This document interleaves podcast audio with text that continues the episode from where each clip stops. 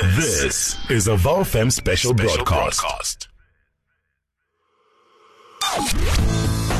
The COVID Report Show, Monday to Thursday from 6 to 7 p.m.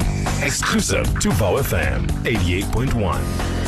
Hear it. Greetings, salutations, a very good evening to you, and welcome to another edition of the COVID Report here on Vow FM 88.1. Be taking a special look at all of the financial permutations of the stimulus package that was announced by President Cyril Ramaphosa last night in an aid to provide financial relief during our continued battle against the COVID 19 crisis here in South Africa. Joining us as our guest this evening uh, is Mr. Owen Nkomo, who is the director of the Inkunzi Wealth Group, and uh, we will be uh, employing his extensive knowledge in the field to help us make sense of everything that was shared with us by President Cyril Ramaphosa last night. Mr. Nkomo, good evening and welcome to the COVID report. Good evening to you, Game, and good evening to your colleagues in the studio, and importantly to the listeners. Thank you very much for taking time out of the evening to join us and have this discussion with us. And let's get straight into it. For the benefit of those who saw President uh, Cyril Ramaphosa's speech last night and still don't have all of the ins and outs as far as what it means for us as South Africans, would you mind uh, breaking down uh, that the, the, the, numbers that were presented and those interventions uh, for for, for, for each part of that number that was presented? Yes, thank you so much for that question. Um, yesterday, the president delivered a 500 billion rand project or program for helping the economy, helping the citizens, and helping business in the country to make sure that we can get through this very difficult period, probably one of the most difficult periods um, in in the country since apartheid. And I think this 500 billion rand will go a long way to making it easier for the government to at least manage the country during these difficult times. Some of the interventions that were announced, um, you know, not in any particular list of, um, of, of, importance, were um, the introduction of a 200 billion rand loan scheme, which will be managed by the banking sector to ensure that any defaults in payments in the current period that might happen, that might result in some legal action, uh, the government and the banks will be able to support businesses that might find themselves facing those kind of challenges. Um, 200 billion rand is not a very small number, and I think it's a, it's a big deal making sure that um, you know guys can pay their salaries, can pay their rent, and all the other creditors are sorted, and the businesses continue to exist in the shape that we currently know them.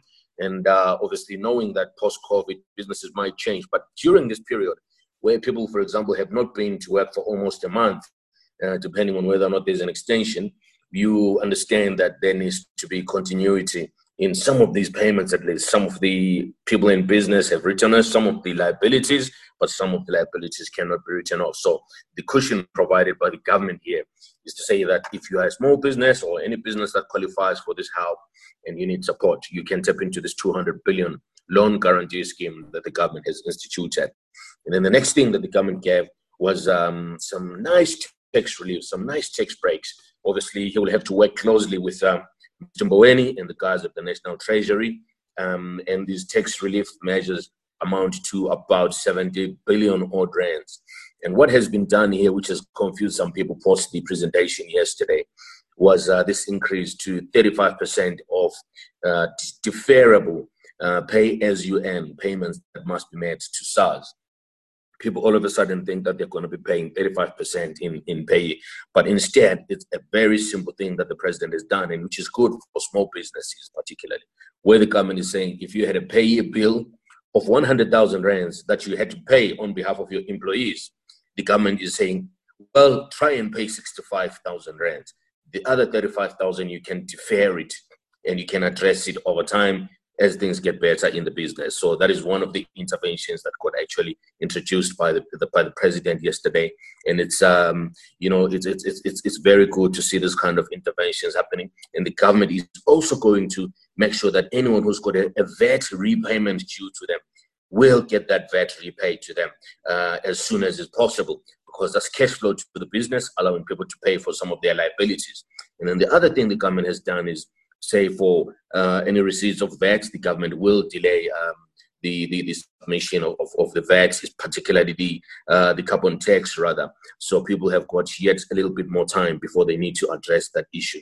And then the next point is the government saying, you know what, we need to take care of our people. We'll prepare about 250,000 food parcels that will be distributed over the next two weeks. And obviously, it's going to continue until the lockdown is over um, by giving people vouchers to go and buy food out there in the shops.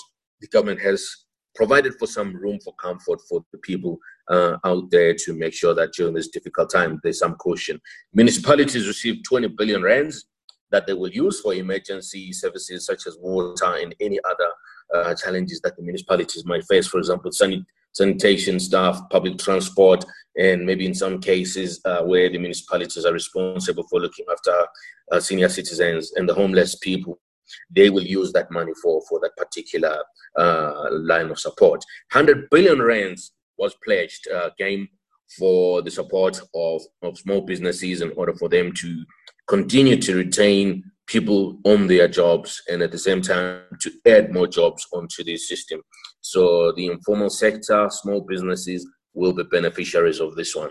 And, you know, there will continue to be loans and, and some grants that get given to, to the small businesses to ensure that they do not immediately have to fire people from their employment uh, uh, uh, payrolls.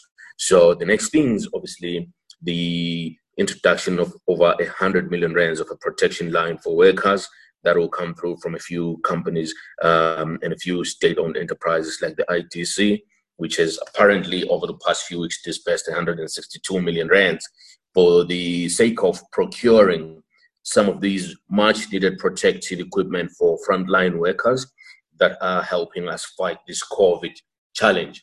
And I believe that is a very welcome intervention. So, in a nutshell, those are some of the interventions. And the other one was to, as I said, the, the delay in payment of that of, of uh, pay as you earn for companies on behalf of their employees. That is a welcome relief as well. So, in a nutshell, that's what uh, the president did yesterday. Very difficult uh, position um, you know, there are some sources of money out there that maybe we can touch on as well um, to just uh, illustrate where this, how the president is planning to fund uh, this uh, expenditure of 500 billion. Thank you very much for that, Mr. Nkomo. Now, where exactly does this money come from, and what are what are the the key factors that will impact delivery of this money to its intended recipients? Okay, so this money will come from adjustment of the national budget that was announced in February.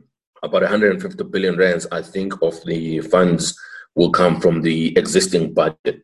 I believe that there potentially might be a need to tap into the existing budget to take maybe another 50 billion odd rands so that we don't have to go and borrow money, you know, from outside the country. And then there will be money that will come from the UIF, Unemployment Insurance Fund, has got a lot of surplus cash because if you think about it, we've been paying this insurance from the day that UIF was set up uh, in the country, but not everyone has had a need to claim from the fund. So there is a surplus that is sitting with the UIF, which the government is going to tap into to fund the, the, the shortfall in the, um, in, the, in the in the funding.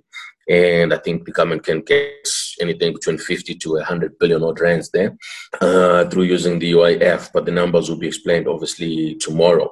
And then there is the New Development Bank, which is a bank that was set up by the BRICS nations. There is access as well to money that uh, the president can go to and get money from, from that uh, organization. And then there's a need to borrow money from outside the country. The IMF and the World Bank will stand up and say, okay, guys, Nitingimali, here is the cash for you guys. We're going to give you, uh, I think we've been approved for about 4.4 billion US dollars, which is just under 60 billion rands that money, we've got access to it. Titombo and confirmed that the uh, IMF has given us the go ahead to tap into that if we require um, borrowing money. So the World Bank is also available. And I think the government is also through the use of the Solidarity Fund. If you donate money to the Solidarity Fund, you will be given a tax break of sorts. Let's find out how that looks tomorrow. It's an important question. Do I donate 50 rands and I get a big tax tax relief? Do I donate 50,000? Do I donate a thousand? I think those are some of the methods that the government has tried to put together to pull funds into um, into into into this 500 billion rand package. As far as the, the, the, the, magnitude of these these moves that, that were made by President Cyril Ramaphosa last night versus the magnitude of the crisis that we face, not only as a country, but all across the world, this COVID 19 crisis. For anyone who, who, who kind of questions uh, whether or not the, these measures will actually help in the long run? What lens do we need to look at it to consider how helpful these financial measures will be in the face of the magnitude of the crisis we face? I think the amount that's been pledged of 500 billion and how it's been distributed does make sense. But uh, there's many permutations you could have uh, done the allocation depending on which side of the economy you're sensitive to. It appears that we've been more sensitive towards making sure that uh, people have got money to survive. People have been given additional grants for the period, and some people are asking if that makes sense. So you are in a lockdown and the shops are still open, but you're being given more money. What is the point of that? But I think it does make sense because some of these people that have got kids who are not going to school, all of a sudden they need to prepare lunch for the children, and the kids would have had to eat um, uh, at school if schools are open. And you know, some are debating the the, the impact of such um, continuous social grants without limitations. For example, if we could just go to China over the past uh, several decades, there was a one child policy there. Government was trying to obviously reduce the number uh, of people that of population the population quantity in China, and it kind of worked for them because it meant there was limited reliance on the government. But with us, we are allowing these grants to be distributed even to people who have got five, six, seven kids.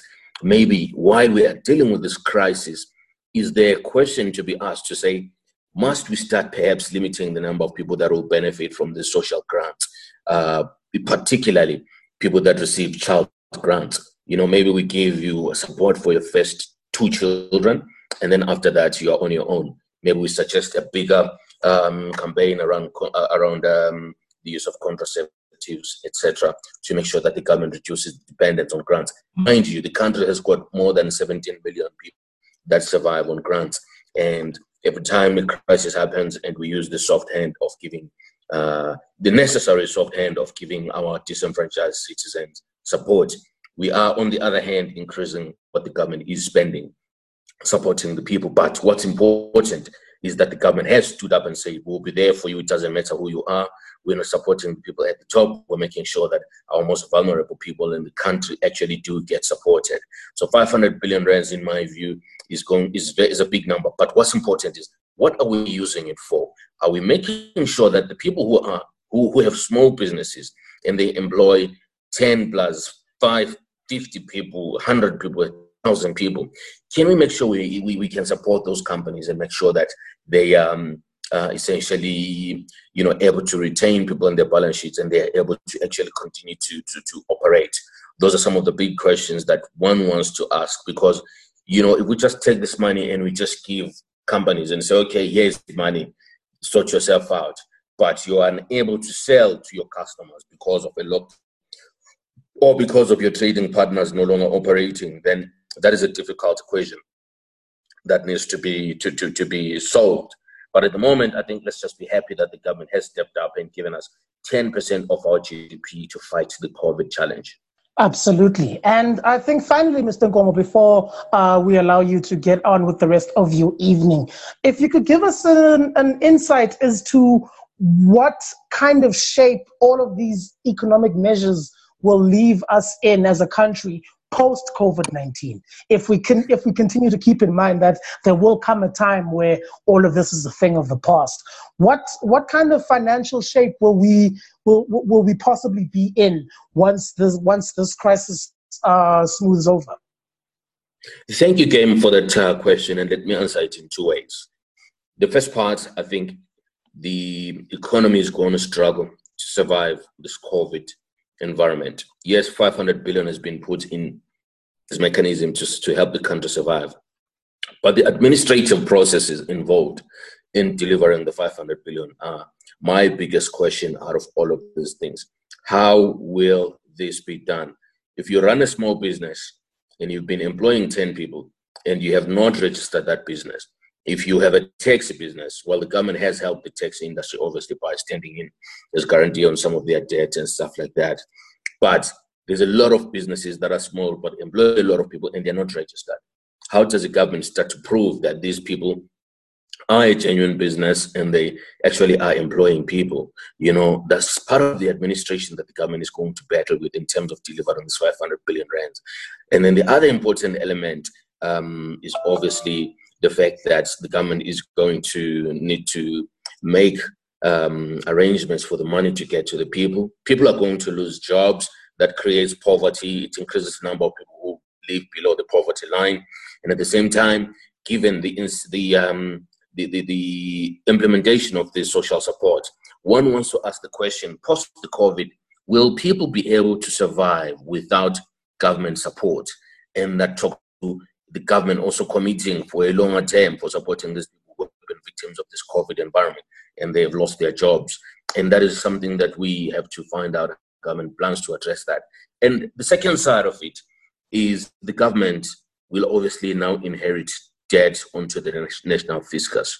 Some of the money we've said we're going to pay in under three years, we hope we will pay it under three years.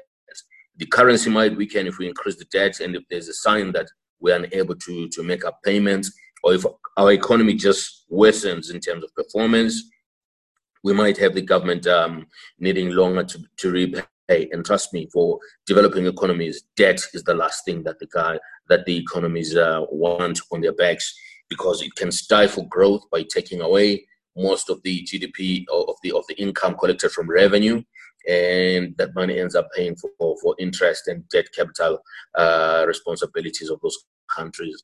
But whatever happens post this one, I hope and pray that the president realizes one thing um, and he exercises this thing, which is, Mr. President, you have got all the authority to make big decisions. Whatever you need to change going forward in terms of our finances to make sure we can pay, Mr. President, please exercise your your your um the the, the same tenacity you have exercised over the past few months when dealing with this COVID, because without presidential control, I am afraid that we will have a corona gate down the next few years because of potential looting that could happen.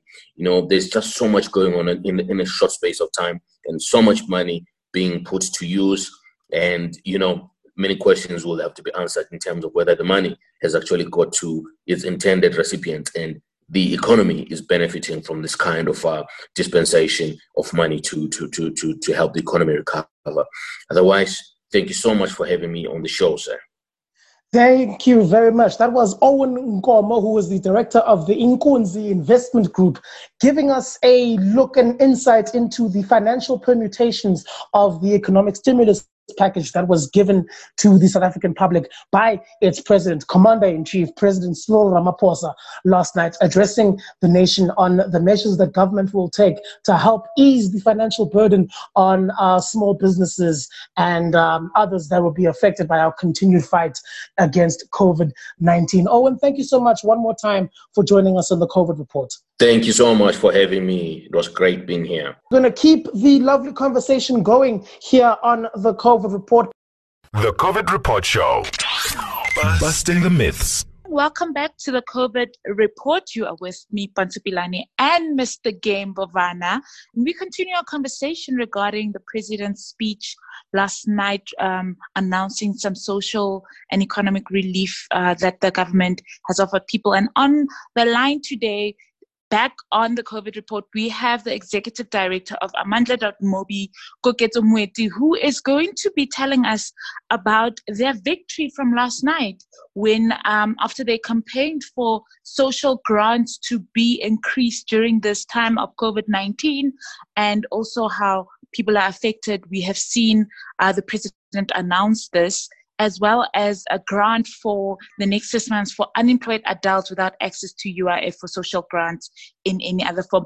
Koketso, welcome to the COVID report. It's so good to have you back. It's a pleasure to be here again. And, you know, just getting straight to the conversation, congratulations again on your victory for the topping up of the child support grant as well as a social grant for unemployed adults who do not have access to UIF.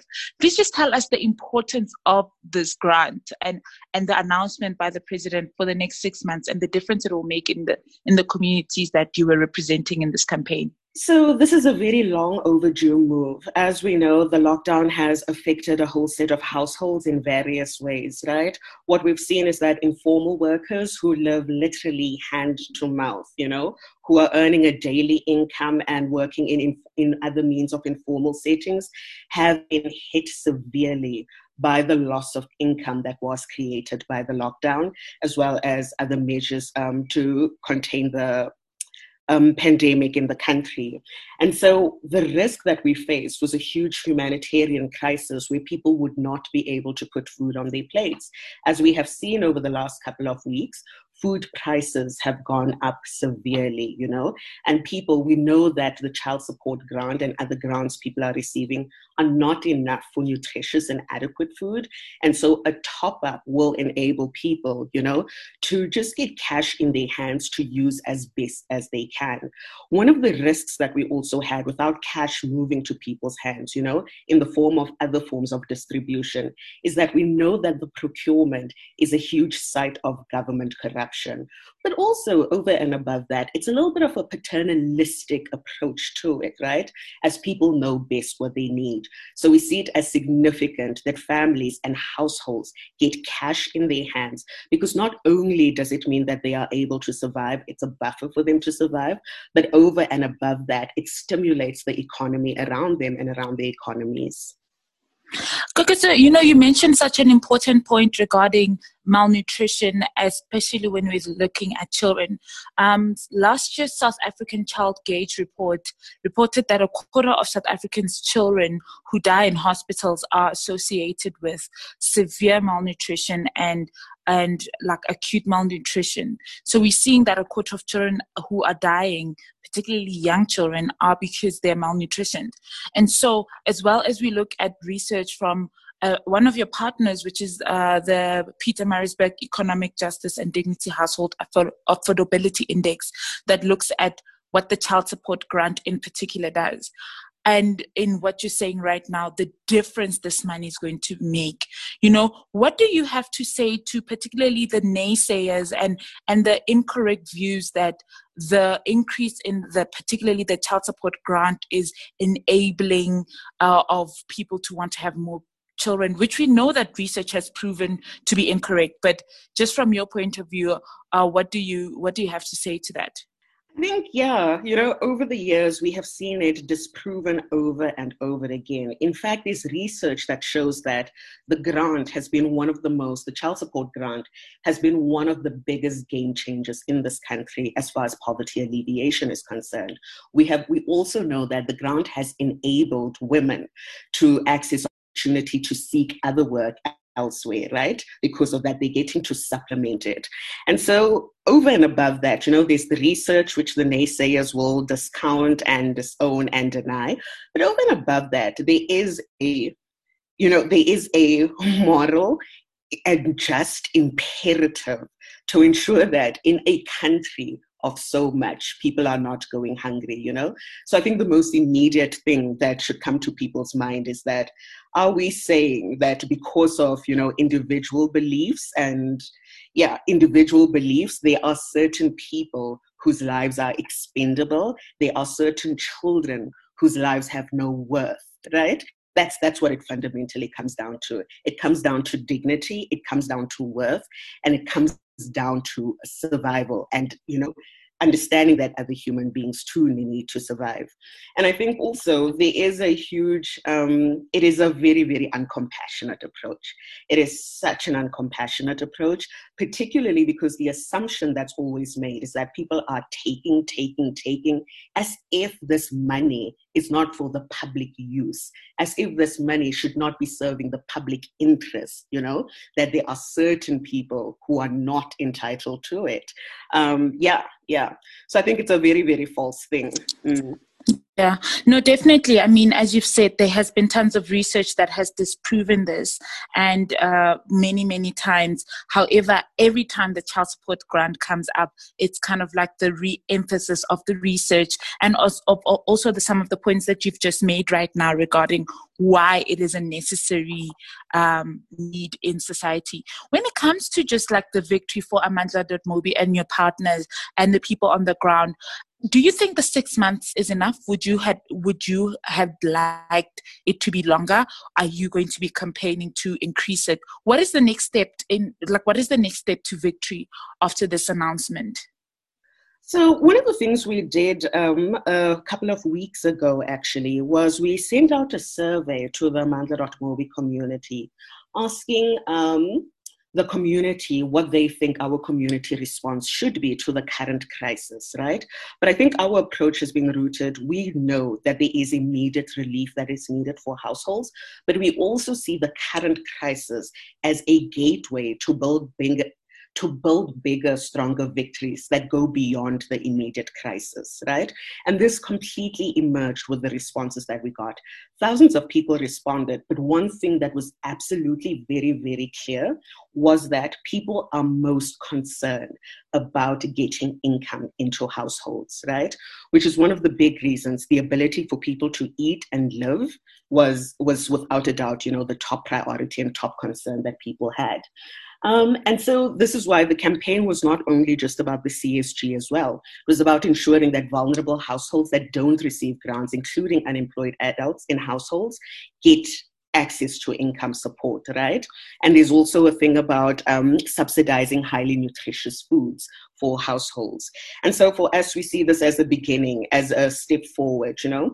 In our, um, and so when the partners, some of the partners like the Children's Institute, which is a member of the Budget Justice Coalition, um, you know, were running this campaign, 35 organizations endorsed, and it was clear for us that this is something that we need to support we sent out SMSs and people joined via USSD. Um, this went out in five languages. And so the various responses, the bulk of the 500,000 responses that were received came from mobile users in different parts of the country. And the thing people most commented on was that we can't be fighting a virus and be defeated by hunger, you know, which evidence again that this is such a huge concern. And so for us, we see this as a gateway. This is obviously an immediate relief, an immediate intervention that is using existing infrastructure already, but it does begin a way in which one can reckon with the ongoing inequality that is existing in South Africa, right? It puts, as my other colleagues have written, it puts a sharp, sharp light on what has been an existing crisis in this country hunger. Hunger has been an ongoing thing. The exploitation of labor has been an ongoing thing. People who we were previously called unskilled laborers, right, who are underpaid, are today the essential workers who are keeping this country going, right? Community health workers who have been excluded, who have experience, who are continuously exploited, predominantly women, today are being called the backbone of the health system, you know? And so for us, we see this as a step in the right direction, but only a step.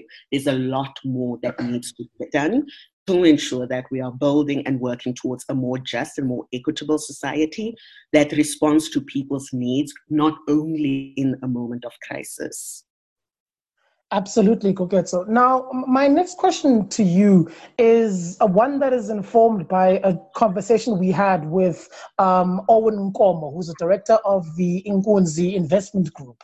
And uh, he he said something that that that mirrored something that you touched on in your response just now as far as the the question of of whether or not certain people are entitled to the funds that they are receiving through um, the grants that uh, were engineered to be available uh, to the public during this COVID nineteen crisis. Now, as far as um, taking that into consideration, thinking about the shape that uh, we'll be in as a country post COVID 19.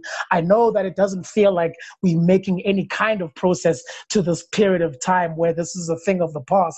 But uh, the reality of it is, day by day, we are in some way, in, in some ways, in many ways, making progress towards this time. So, as as time continues to progress, what is what would you say government's role is as far as uh, remembering the importance of serving those in, um, in, in, in the deepest plight.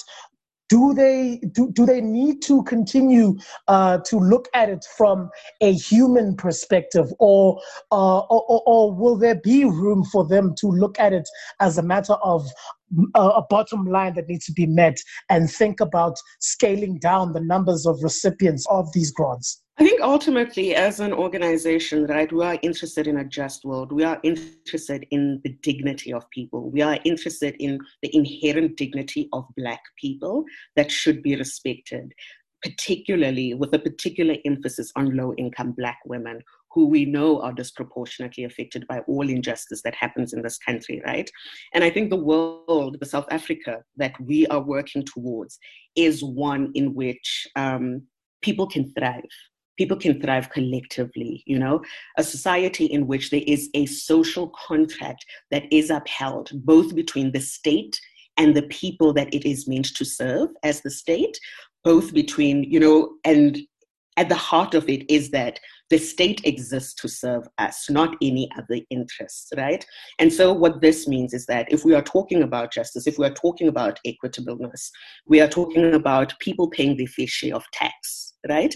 Um, tax to ensure that public service can be made available, public service can be strengthened, that our hospitals are functional, that our schools are functional, you know, that children, I mean, one of the big crises of this moment, right, which um, spurred also, which contributed to this campaign, was the fact that a lot of kids are dependent, school going kids are dependent on the meals that they get at school for their only meals during the day, where it does not have to be that way. Um, yeah, and so I think ultimately the goal is a government that recognizes that its duty, its obligation is to serve the people. People should not have gone for two decades, for over two decades, without water. And now, because there's a crisis, they are suddenly getting it, right? It should have been a given beyond the crisis, people need water to survive every day. Right now, reclaimers, waste reclaimers, whose labor subsidizes municipalities in terms of landfill costs, and all of us actually in terms of the recycling, because they do recycle a significant amount of, of um, resources. What happens is they have lost income. And right now, the question is not just about whether they should be given any form of support. The question should be beyond this moment, waste um, reclaimers need to be integrated by municipalities, earn a living wage, and get the benefits that go with that, you know? And so I'm hoping that there will be a fundamental shift that is made possible by this moment. And that is going to entail hard work. Going to entail hard work from all of us individually, but also collectively. Because part of the thing about these systems under which we operate is that they don't exist in a vacuum. They are upheld and propped up by individuals in our practices um, whether it is by you know misrepresenting claims about grants, whether it is the disdain for those who are poor that is shown on a day-to-day level, not just by the state, but by people in their communities at an everyday base, on an everyday um, basis. You know, those things need to change. Those things absolutely need to change. Such important points that you've just made, Koketso. As we wrap up, I just want to ask a final question. South Africa is a host to so many um, nationals from uh, and other nationalities, rather, and some of them are the waste reclaimers that you're speaking about. They're mine workers. Like in my experience, a lot of domestic workers are in the informal sector are casual workers are from our neighboring countries like Zimbabwe and Lesotho, and who are also affected by the pandemic. What are we saying about them? Are there any measures uh, that the president talked about, particularly yesterday, that covered them particularly? I think one of the biggest things that has been a concern for a lot of organizations and a lot of people, right, is what is not being said. And by virtue of that, who is being excluded. We've heard it over and over where South Africans are referred to. Those who are South African can get access to this and that, right? Rather than those who are in South Africa. But the reality is, we are all in South Africa and should benefit from the things that government is making available. Because the stigmatization and the xenophobic sentiments that have existed within government and beyond um, before the crisis ever hit cannot continue in the way they do, right? Because the risk we face is that people do live in communities. We will not be able to contain the spread of the virus if we are not talking about migrants, if we are not talking about incarcerated people, right? Where detention centers are, and the outbreak within detention centers also has implications not just for those who are detained, but for the staff and the communities that surround them. So I do think there is a big push. There's organizations organizations um, that are working towards you know getting commitments on this um, and ensuring that migrants aren't excluded but also just to ensure that migrants can also access testing right? If we had to stop on immigration offences detention right now it would reduce the population in prisons quite significantly. But also and above that if we do not stop the risk we face is that people will not make themselves available for testing right? Because they fear um, facing repercussions because they are possibly undocumented, which poses a risk to society at large. And that's the reality of it. Our society is upheld by all those who live in it, right? We're the migrants, we're the detainees, we're the people who live in informal settlements. All of us are part and parcel of the same society. And what doesn't happen for any single one of us will have huge implications for all of us and containing this pandemic. Thank you so much. That was the executive director of Amandla.mobi speaking about the victorious um, announcement for them that President Cyril Ramaphosa made yesterday when he announced the increase in social grants for the next six months. Particularly, she has focused on the additional um, the additional top ups for child grants as well as unemployed people who are not covered by UIF or other social grants. Koketso also touched on what is unsaid about other people such as waste pickers, as well as when we look at um, uh, migrants as well, who are not necessarily included in the discussion around these economic and social relief efforts that the president has announced. However, uh, we were so um, uh, lucky to have her uh, explain the bigger picture of Amandla.mobi and its partners in reaching um, these uh, victories and what the next steps are. And what does this mean in the collective or in the bigger picture of what these victories mean for South Africa, for us, the moral obligation to take care of the most vulnerable people in our society. Thank you so much, Koketso, for joining us yet again. We hope to have you on the COVID report again, speaking about more victories that Amandla.mobi and its partners will have in the future during this period. It's a pleasure. It's a pleasure. Look forward to chatting to you again. The COVID Report Show, Monday to Thursday from 6 to 7 p.m. Exclusive to VOW FM 88.1. Hear it.